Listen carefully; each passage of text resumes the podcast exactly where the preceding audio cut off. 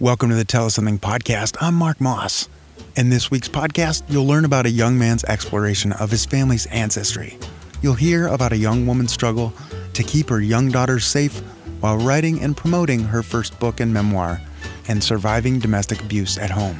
You'll descend into addiction and come out on the other side before finally making friends with the person with whom you once vehemently disagreed. The next live Tell Us Something event is November 8th in Butte, Montana. The theme is work. Tickets are on sale now at tellussomething.org slash events. We are taking story pitches for the December Tell Us Something live event. The theme in December is Did That Really Happen? If you'd like to pitch your story, please call 406 203 4683. Our podcast today was recorded in front of a live audience on October 2nd, 2018, to a sold out crowd at the Wilma in Missoula, Montana. Eight storytellers shared their true personal story on the theme, It's Complicated. Today, we hear from four of those storytellers. Our first story comes to us from Chris Latray, whose father wants nothing to do with his Native American heritage. As Chris becomes an adult, he begins exploring this heritage, seeking understanding of who he is and where he comes from. Chris calls his story, How's it going, Chief?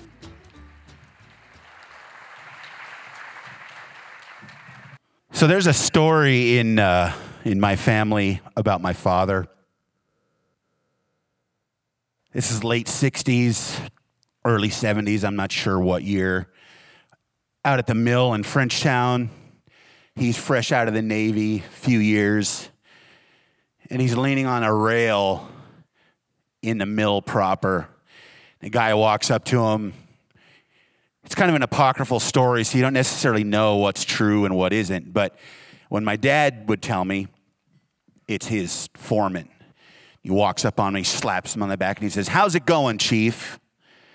Which for my dad was the only match you needed to light for the gasoline of rage that fueled him. And he chased this guy from one end of the mill to the other before he finally caught him. And when my dad would tell me the story, he said, I grabbed that son of a bitch by the throat and I said, Don't you ever fucking talk to me again. And he swears that he never did. And I've heard that story from my dad. I heard it from my sister who worked there for a while. I heard it from a couple other people. The reason my dad was so angry is he was Indian and he hated the fact that he was Indian. And calling an Indian chief is something like calling an Indian squaw or naming a football team Redskins. You don't know what it means unless you live it. And my dad lived it. And to wonder how and why he felt that way, you have to kind of do a certain amount of speculation because he never talked about it until the day he died. And, and as Mark uh, announced, you know, I am enrolled with the Little Shell tribe of Montana. And when my dad died on October 30th, 2014, I don't know if he ever even heard of the Little Shell tribe. It's only through investigation of my own that I've learned our family lineage. And if he knew it, he never talked about it. My grandparents would talk about it that we were Indians. They said we were Chippewa. But when they died, I don't necessarily know if they knew about the Little Shell. So, who are the Little Shell? Well, the Little Shell tribe is a, named after a specific band led by a chief named Little Shell who broke away as a result of the 1892 McCumber Commission. So, we are a people, a part of the larger Pembina tribe of Indians that live kind of in the what we would call the upper Midwest, the Great Lakes, Canada. Uh, we're talking the Anishinaabe, Ojibwa, Chippewa. My, you know, like a horse or a dog, I have papers. My papers say I'm Chippewa Cree, Chippewa Cree Métis. But the little shell in 1892, the McCumber Commission, they came to that part of the country and saw all this land that the Indians had, and they said, We want it. We're going to pay you fair market value, which was like a dollar an acre. And the result of that was the creation of the Turtle Mountain Reservation in North Dakota. Little Shell said, Nah, we're not interested. And the Fed said, well, if you guys don't sign on to this and go on the reservation, we're going to say that you essentially don't exist, which is true. We're a not federally recognized tribe. Little Shell said, You know what? We don't recognize your borders. We don't recognize your laws. So we're just not going to play. We don't care what you say about our existence because we know who we are. Which to me, I love the fact that part of my lineage goes all the way back to just a big fuck you to the man. And I wish my dad knew about that. So I try and understand, well, you know, the downside of that is that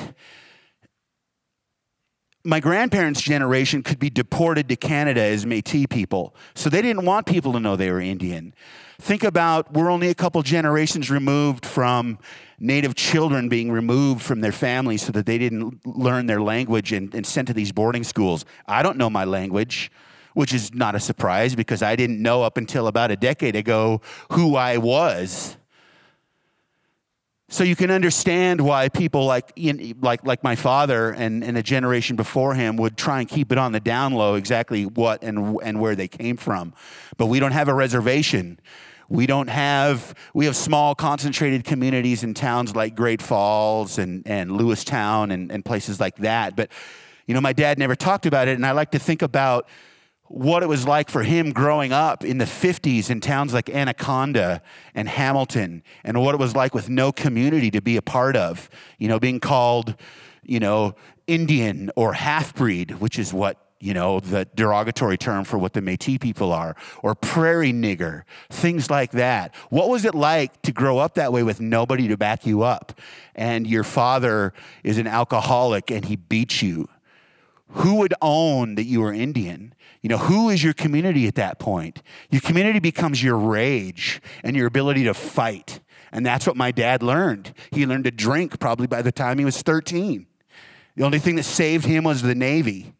And he came out of the Navy reinventing himself as someone who would only claim to be white. My grandparents would talk about us being Chippewa, and he would say, Oh, that's bullshit. So you understand why, as a racist, probably the people he hated the most were Indians. And I grew up wondering who we are and where we came from. But at the same time, you know, I've learned some of that rage for different reasons. You know, I was, I learned my rage because everybody made fun of me for being fat. I don't recall being, you know, uh, hassled about being Indian, but it, it could have happened. People made comments here and there.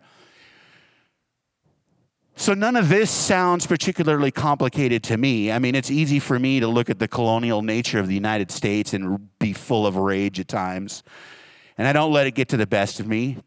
You know, I have my coping mechanisms. I meditate, I practice yoga, I walk in the woods, I try and be this earthy dude with greater levels of success from time to time. What's complicated about it is, that I'm as white as any white person in this room as well. And that comes from my mother's family. And the fact that I don't drink and that I have a greater capacity to love than fight. You know, the kind of advice my dad would give me was, you know, if you ever get in a fight with somebody, you gotta hurt them. You gotta hurt them so bad that they know never to fuck with you again. Well, I've fortunately never been in a fight in my life, and I intend to keep it that way. And I credit, I credit the fact that my mother has been the largest influence in my life, and her mother. You know, I didn't know my maternal grand or my paternal grandparents hardly at all, but my maternal grandmother was a big part of my life. You know, she was a big sports fan. When Ted Turner created the Superstation, we used to watch Atlanta Braves baseball. She uh, took me to Grizzly basketball games. I remember one time, this is the 70s, Michael Ray Richardson. Does anybody here remember Michael Ray Richardson?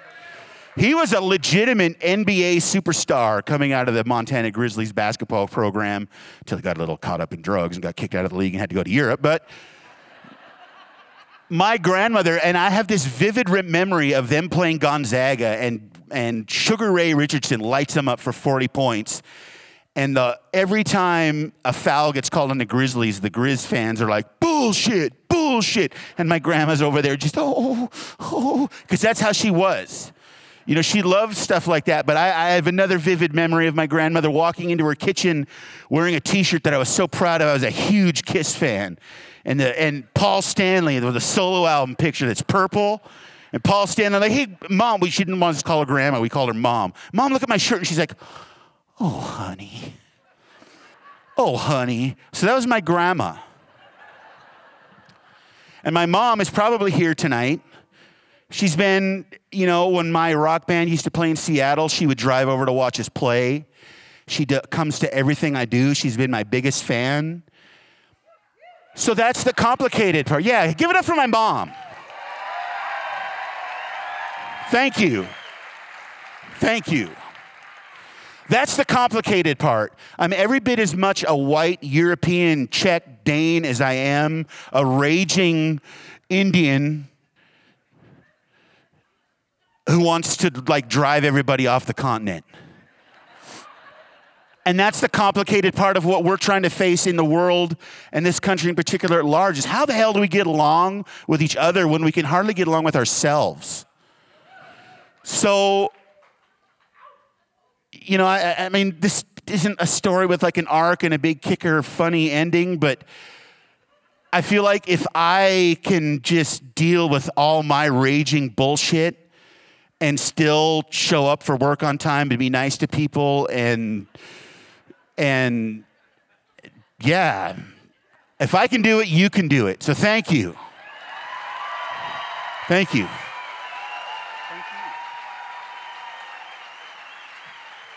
Thanks, Chris. Chris Latray is a writer, a walker, and a photographer. His freelance writing and photography has appeared in various regional and national publications. His first book, One Sentence Journal Short Poems and Essays from the World at Large, was recently released via Riverfeet Press. Chris is Chippewa Cree Metis and is an enrolled member of the Little Shell tribe of Chippewa Indians. Follow Chris at chrislatray.com. Order his book at factandfictionbooks.com slash one dash sentence dash journal. Or just drop into Fact and Fiction and get it yourself right there live in person. Our next story comes to us from Stephanie Land, who does the best she can as she navigates escaping and surviving domestic violence while keeping her young daughters safe and writing and promoting her first book and memoir. She calls her story Setting the Missing Piece Down. A warning for our more sensitive listeners Stephanie's story features frank language about domestic violence.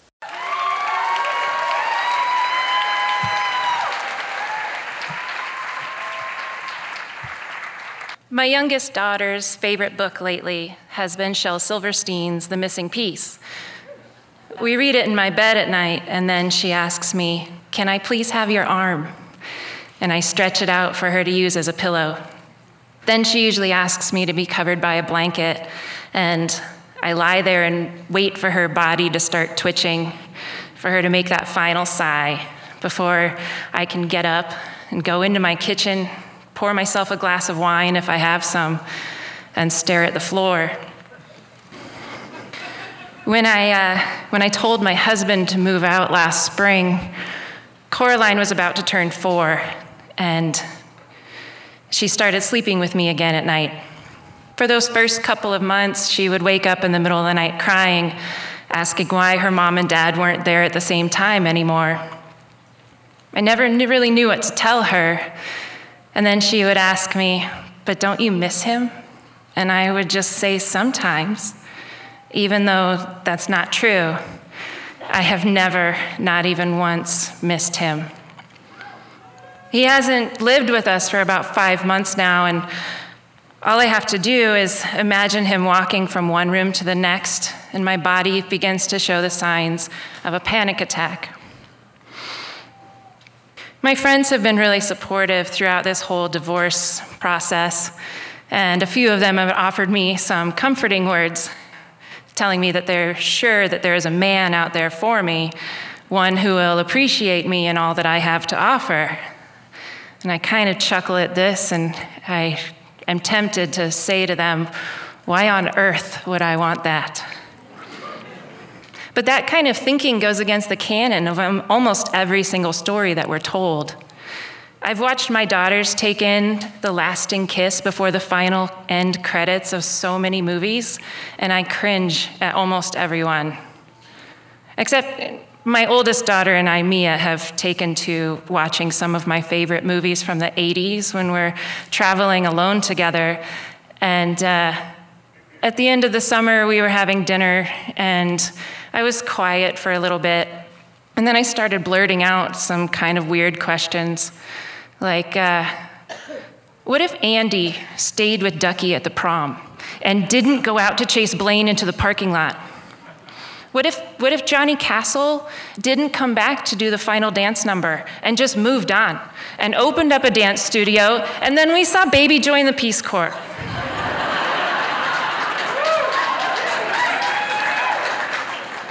So, my, my daughter's 11, and she has a writer for a mother, and she's used to these weird outbursts. And she uh, sat there and chewed her cheese quesadilla thoughtfully, and then she said, uh, But it wouldn't be a story if it ended like that.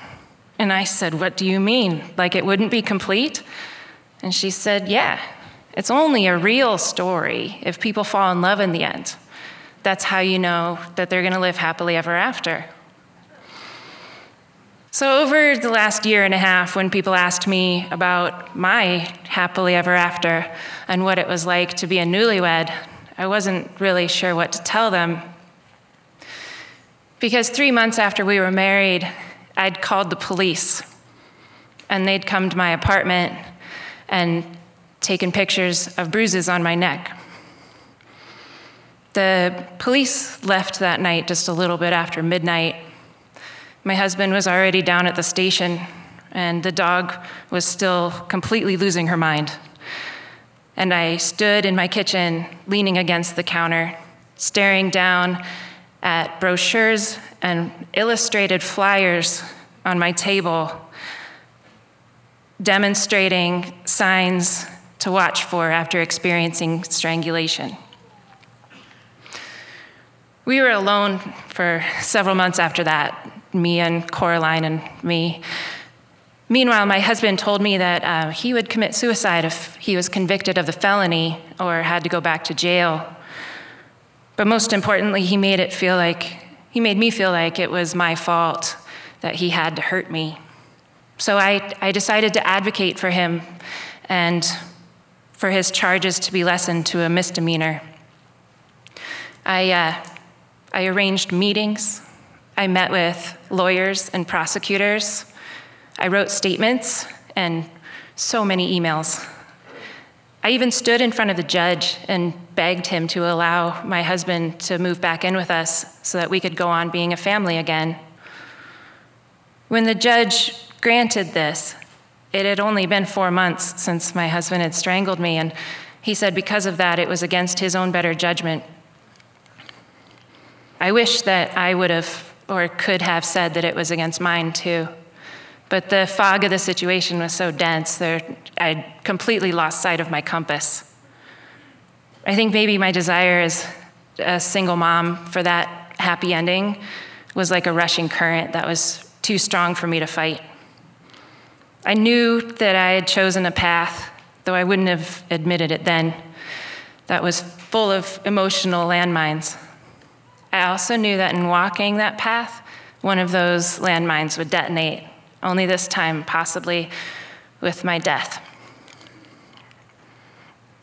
When I, uh, when I started posting on Facebook this summer that I was single again, uh, a few local women uh, reached out to me and they sent me kind of similar messages saying, I was so worried about you. And it reminded me that there had been a newspaper article with my husband's mugshot as the main photo, and that I watched people share that on Facebook for several days. It made the lie that I'd been living, parading us all over town and social media as this loving couple for the last year, feel like a, some kind of wound that had opened up all over again. I hated it that I had done that, that I had hidden what he had done to me as much as possible. I ran from that article. I even emailed the editor of the newspaper begging her to take it offline from their online archives. I isolated myself from my community. I didn't talk to close friends about what was going on or what had happened or about the emotional abuse that was happening at home. because admission would require action, so I didn't really talk to anybody. My whole life felt like a lie, but I was really good at telling the story, especially to me. So, a few weeks before I uh, told him to move out, we were all in the backyard together and playing catch. It was one of those days where it's just warm enough where you think winter's behind you. And I also felt like maybe the misery of winter was over and his court case was done. He'd just adopted my youngest, Coraline, and we were all so happy. And Mia turned to me and she said, You really know how to pick the good ones, Mom. She was talking about her stepdad, a man that she had watched hurt me twice in one evening. I looked at her and I smiled, and then I looked over at him and I went inside to cry. Over the last several months, I've kind of been asking myself what my motivation was in keeping our life on the outside as normal as possible. And I think I maybe didn't want to disappoint anyone. I didn't want to let all of those people who were so happy for me down. Then I realized that I was included in that group. So, in the book, The Missing Piece, the reader follows this really simply drawn line throughout all of the pages. And on this line is a circle with a triangle shaped piece missing, a lot like a piece of pizza. And so the circle goes along singing this silly song about looking for its missing piece. And in the meantime, it meets worms and beetles and frogs, and butterflies land on it, and it stops to look at flowers. And after a few failed attempts, it does find its missing piece. Only it can't sing anymore, and it starts rolling so fast that it can't stop to look at flowers or talk to frogs or beetles. Things start tumbling so out of control that it sets the piece down, scoots away, and starts singing again. Thank you.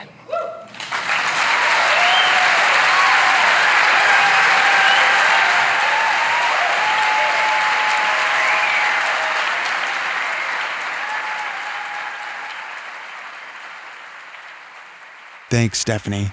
Stephanie Land's work has been featured in the New York Times, the New York Review of Books, the Washington Post, the Guardian, Vox, Salon, and many other outlets. She lives in Missoula, Montana. Fellow Stephanie at stepville.com. Her first book, Maid Hard Work, Low Pay, and A Mother's Will to Survive, a memoir, is available starting January 2019 from Hachette. If you enjoy the stories you hear, please rate us on Apple Music or Stitcher. Leaving us a review and rating really helps get the podcast to more listeners, and we want to reach as many people as possible. Please rate and review us, and then recommend the Tell Us Something podcast to one person who has never listened to it before. Thank you so much. We have two more stories in this episode. Before we get to them, I want to take a moment to thank our title sponsors the bookstore at the University of Montana a local bookstore serving the students, faculty, and staff of the University of Montana, as well as the Missoula community, montanabookstore.com. CabinetParts.com. Anyone searching for the best kitchen cabinet hardware at a great price needs to go to CabinetParts.com. CabinetParts.com combines knowledgeable hardware specialists with the best online shopping experience nationwide. CabinetParts.com is the direct source for all of your cabinet hardware needs. The Good Food Store, supporting Western Montana farmers and ranchers for almost 50 years. The Good Food Store supports the local folks creating their own beer, salsa, baked goods, ice cream, and more. Learn more at goodfoodstore.com. Logjam Presents. Headquartered in Missoula, Montana, Logjam Presents is an independent and privately owned live entertainment company. Logjam Presents is the exclusive operator and promoter of the Kettle House Amphitheater, the Wilma, and the Top Hat Lounge, and Ogren Park. Logjam Presents has created a unique artist and concertgoer experience that is unmatched in the Northwest. LogjamPresents.com. All right, let's get back to the storytelling. Steve Brester, a retired Missoula police officer, recovers from drug addiction and alcoholism after being caught stealing from the state crime evidence lab. Recovery led him to work towards ending unemployment for Missoula's low income, previously incarcerated and homeless populations. Steve calls his story addiction and second chance.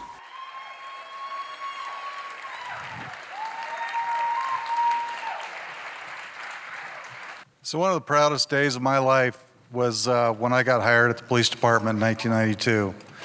Uh, I'd worked really hard to get there and uh, very competitive back then. And for the next 20 years, I served this community with honor and with pride and with professionalism. And my career became who I was. And being a cop is stressful. And a lot of guys deal with it by, you know, some guys run, some guys go to the gym or whatever. I drank. So I'd go to work all day, do my cop thing.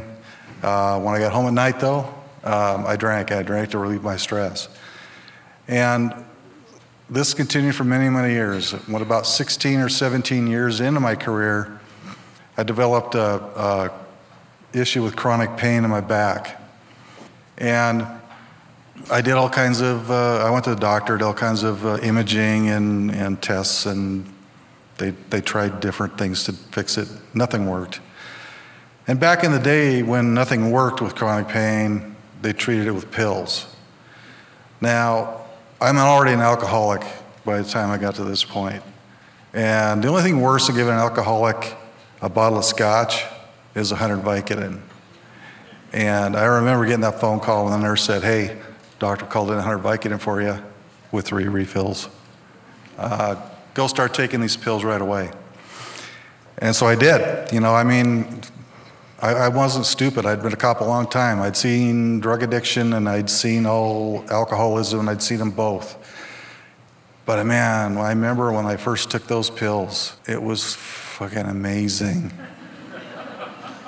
It's like somebody puts a warm blanket around me and I get all fuzzy feeling and my stress and anxiety, they're gone. My pain is gone. I have energy. And I just thought, God, where have these been all my life? And for a long time, I took these pills like I was supposed to, like they were prescribed to me. But that didn't last forever. I do remember the day, though, that I knew I couldn't drink like I'd been drinking and take these pills like I was taking these pills because I'd been at enough houses where people had died doing just that, whether by accident or on purpose. And the next thing that happened to me is in 2010. I wish I had a good story like I was chasing a bank robber, but I was going home for lunch. and I got in a, I got in a serious car crash. And the result of that car crash was that I got a traumatic brain injury. Now, my traumatic brain injury showed up like this, like an absolute memory erasure. I couldn't remember anything in the short term. I could remember, you know, who I was, and who my kids were, and you know where I went to school and all that, but uh, anything within the last week, month, minute, I couldn't remember. And so I was at home trying to recover from this, and I remember quite clearly the brain injury was kind of cool in a weird way. Like I could watch Law and Order, and then I could watch Law and Order, and I could watch Law and Order. And my wife hated that. But the other thing I did, was I'd like, oh, it's time to take my pills. I take my pills, my pain pills, right? And I'm on like better ones by now. I'm on like Percocet and et cetera, et cetera. So I take my pills, and then 10 minutes later, I'd go, oh, I don't think I took my pills. I better go take my pills. I'd watch a Law and Order, and then I'd go, God, it's 12:30. Did I take my pills at noon? I go take more pills. It didn't take long before I went absolutely off the rails in terms of taking these medications like they were prescribed. The other thing that happened as a result of this brain injury was I lost my career. Couldn't be a cop anymore. Couldn't remember what I was doing or who I was or when I was there.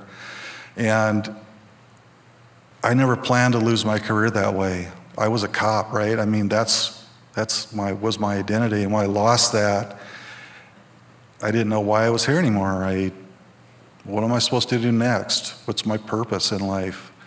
I mean, when I went to work every day in law enforcement, you know, I really, truly felt as if I was helping people, and sitting on the couch at home was not helping anybody, and I fell into a deep depression.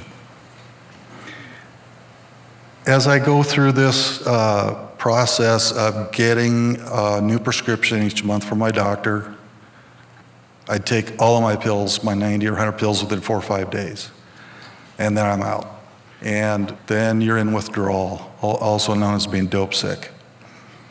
Now, I don't know if you've ever heard of dope sick, but I'm telling you that it's like the flu times 10. Your bones feel like they're going to explode, and you can't think straight. You have crushing anxiety and depression and you know, the vomiting and all that that goes along with it. It's debilitating. Uh, and it takes quite a while to get over. Now, as I'm going through this process where I'm getting my pills, I'm dope sick. I'm getting my pills, I'm dope sick. This is a month to month to month uh, issue. And I'm still wondering, what the hell am I supposed to do now that I'm not a cop anymore? And I had the opportunity at one time there was an opening at the Montana State Crime Lab here in Missoula. The crime lab takes evidence in from all over the state, analyzes it, sends it back, does their, uh, does their part of the state uh, law enforcement part of it. And initially I thought, this is going all right, this is perfect because if I can get back into this kind of criminal justice area, you know, I'll get this feeling back like I have meaning and, and purpose in my life. And so I took that job, and it was the worst decision I've ever made. Because it wasn't long before I was at the lab, and I'm dope sick, and here comes evidence, right? I'm getting meth, I'm getting heroin, I'm getting marijuana, and I'm getting bags of pills. And one day I went into the back where the drug locker was, where there's no cameras, where nobody else was working. And I remember this like it was yesterday. I know I'm the one that opened that bag, right? But it's like I, I was looking down at myself opening this bag of pills. Because that was the antidote to my sickness, at least at the time. And I did that. I did that 69 times while I worked at Crime Lab from uh, 2013 to 2014. Now, I'd been a cop a long time, and it wasn't hard to figure out hey, this is not good, right? This is, every time I do this, this is a felony. Every time I do this, has the potential of putting me in prison for 10 years. But I didn't care. I didn't even care what my family thought or what they were going through. All I needed, all I wanted was those pills. And eventually, you know, the lab, you know, figured out, hey, something's wrong in the evidence section, and I got fired. And when I got fired, the investigation began. Like I said, I knew um, here I am, I'm a retired cop, and I'm looking at spending 10 years of my life in Deer Lodge. And I can imagine for a normal person looking at prison time must be scary as hell. I was absolutely frozen in fear, frozen in fear. And so I was sitting at the house. This is 2016. It was March 12th, 2016 my phone starts blowing up. Hey, what's going on? What's this? What's that? What's the other? Um, and I looked, and there was a Missoulian article that said, "Hey, Steve Brester, retired police lieutenant, stole every bunch of pills from the lab." And I'm like, "Oh my God, nobody gets it. Nobody knows what this is all about." But I knew what to do. I went down and bought a bottle of scotch, and I went home and I started drinking. And then by the time my wife and then my adult son showed up home, to visit that night, I decided I knew what to do next. I went down, I got a loaded revolver, and I was trying to get out of the house because I was going to put it in my mouth pull the trigger. And I didn't want to do it in the house, make a mess for my wife. My son tackled me and disarmed me and saved my life that night. The, uh, thank you.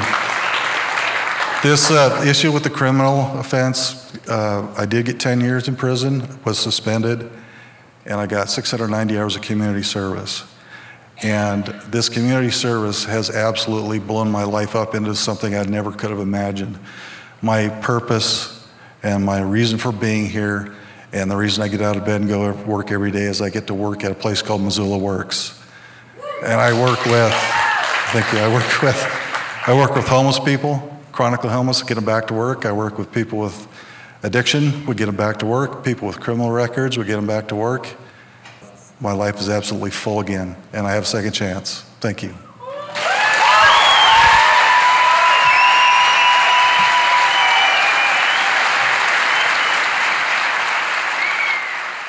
Thanks, Steve. Steve Brester and his wife are native Missoulians, graduating from Sentinel and Hellgate, respectively. They both attended University of Montana and have been married for 34 years. They have three adult children and two grandchildren. Steve is a retired City of Missoula police officer who served from 1992 to 2012. In our final story, Betsy Mulligan Dague's work as a peace activist leads her to forge an unlikely friendship with a Vietnam veteran. Together, they move past their differences and see the importance of the work that each of them engages in. Betsy calls her story My Friend Dan.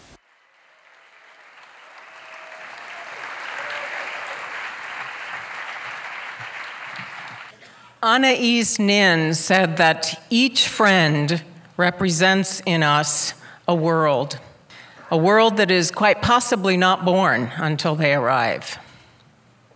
When I started at the Jeannette Rankin Peace Center, I found myself surrounded by the choir, people that thought just like me, and it was comfortable. But I believe that peace requires us to go outside the choir and meet people and perspectives that are different than us and work on learning to understand and appreciate and even learn from those other perspectives. So I set about that work.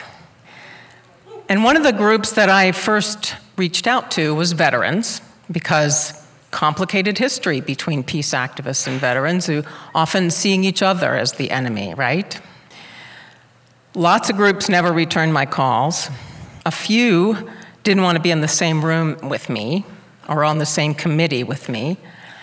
And one group told me I wasn't welcome at their events. But still, I kept searching, and that search brought me to the Veterans Day ceremonies each November that Dan Gallagher from American Legion Post 101 would organize. When I first started going, I stuck to the edge of the crowd, not really knowing if I was comfortable or welcome or not. But over the years, I edged more toward the middle, started to get a little more comfortable. I recognized some people, they recognized me, and uh, it, it felt easier to be there. Dan and I had introduced each other to, to each other, so we knew each other. I knew him. But it wasn't until we were both interviewed for a film about the old Missoula peace sign that we actually began to talk to each other. Now, this peace sign stood a big 30 foot by 30 foot board at the top, the very top of, of the North Hills overlooking Missoula.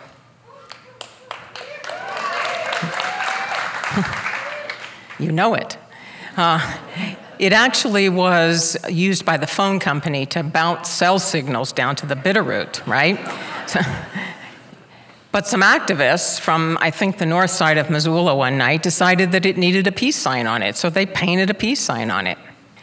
And the phone company painted over it, and the activists painted the peace sign back, and the Qwest painted back over it, and this went on for 18 years. I loved that peace sign. because to me, it represented everything that I was working for. It represented the world that I wanted of, of, of tolerance and acceptance and justice.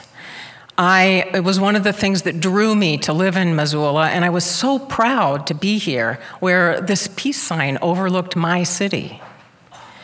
So, Yes. So it was such a surprise to me to find out how much Dan Gallagher hated that peace sign. detested the peace sign.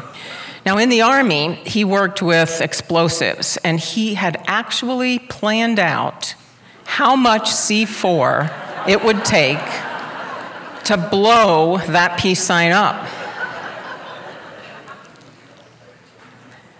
We could have gone back to our separate worlds and, after that interview, n- not stayed together as friends, but something kept us together. You know, being interviewed for that film, it was interesting that the thing that divided us was actually what got us talking to each other. And we had lots and lots of two hour lunches at the Uptown Diner in Missoula.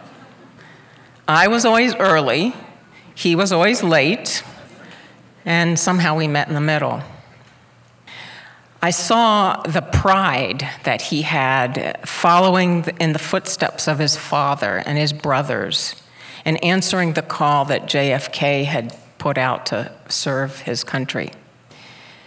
And I also saw him trying to make sense of a 40 year disconnect between that pride and the hatred that he had seen on the faces of anti war protesters when he came back from Vietnam in 1969. I came to see how deeply he cared and loved his fellow veterans and the people of Vietnam, especially one small girl named Thuy, who he continued to carry her picture with him.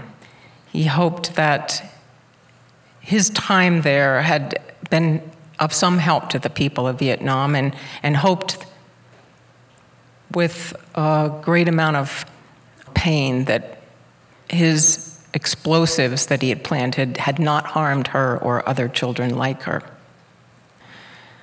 This was a man whose sense of service above self was enormous.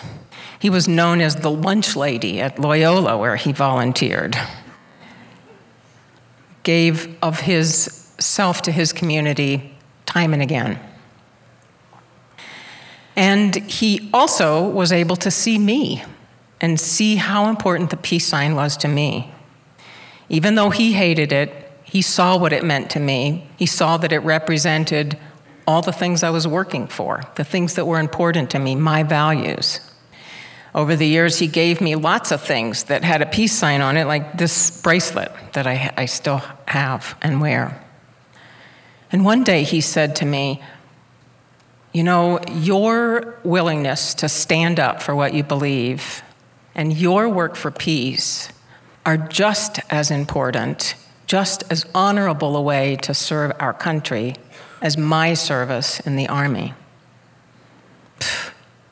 What an affirming thing for me to hear. How wonderful for me to hear that, what that meant to me, for him to say that to me. In 2011, Dan asked me to speak at the Veterans Day ceremony, the same one I used to go to all the time. He jokingly offered me a flak jacket. and I have to tell you, it was probably the coldest day I can remember. And as I stood at the podium and looked out at the sea of uniforms and red, white, and blue, it's like maybe that flak jacket might be comfortable. Nevertheless, I, I said what I came to say, and I, I said, I'm sorry. I am sorry that many of you were harassed and called names by people protesting the war. And I'm even sorrier that they did it in the name of peace, because it didn't make peace, it made division, and I regret that. I looked over, and Dan's face was just full of emotion. I still have a thank you note that he wrote me telling me how much those words meant to him and how much he'd waited 40 years to let go of that pain. When I was done, and lots of people in the crowd came up to tell me the same thing how much those words meant to them and how important it was. And I felt like I'd made a connection. I had finally found that connection, and I was part of this larger community. In 2016, Dan died. He honored me by listing me as one of his pallbearers to carry his casket to his final resting place. And I was very proud to give that last final gift to my friend Dan. Thank you.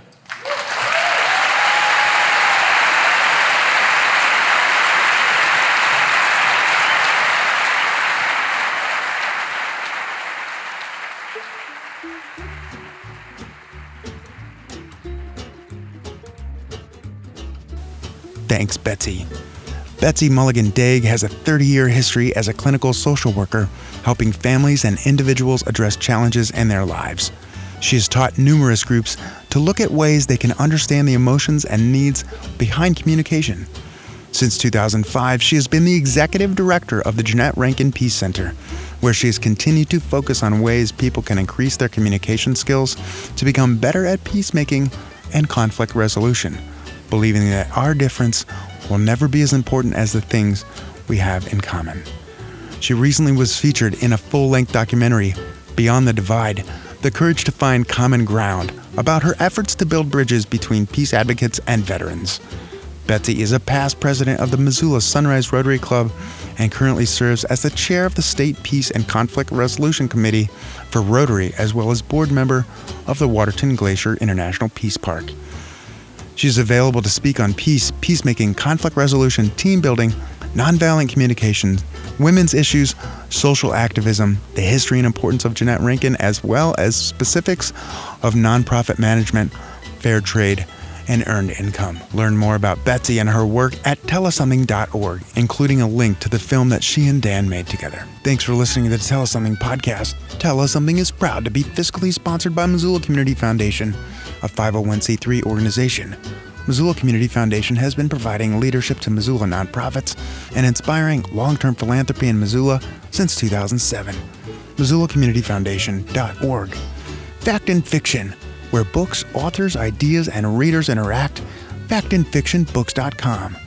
Missoula Broadcasting Company, locally owned and operating four stations The Trail 103.3, Missoula's Quality Rock, and a part of our unique Western Montana community, featuring local DJs who love Missoula and know their music.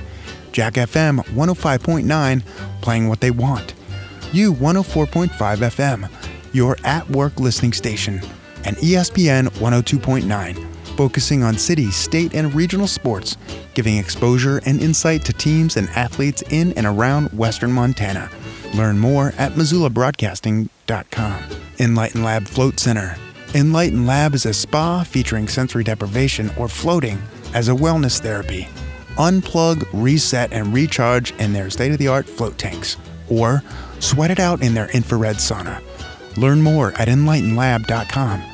That's E N L Y T E N L A B.com. Gecko Designs. Visit the Gecko Designs team on North Higgins and Missoula or online at geckodesigns.com. Thanks to Cash for Junkers who provided the music for the podcast. Find them at cashforjunkersmusic.com. Podcast production by me, Marc Moss. Thank you to everyone who attends the live events, those of you who download the podcasts, and most especially to the storytellers Chris Latray, Stephanie Land, Steve Brester, and Betsy Mulligan Dague. We are taking story pitches for the December Tell Us Something live event. The theme is Did That Really Happen? If you'd like to pitch your story, please call 406 203 4683. You can find Tell Us Something on Facebook, YouTube, Twitter, and Instagram. Subscribe to the Tell Us Something podcast using your favorite podcasting app. You can stream all of the stories ever told on the Tell Us Something stage for free at tellussomething.org. Thanks for listening, and remember, your story matters.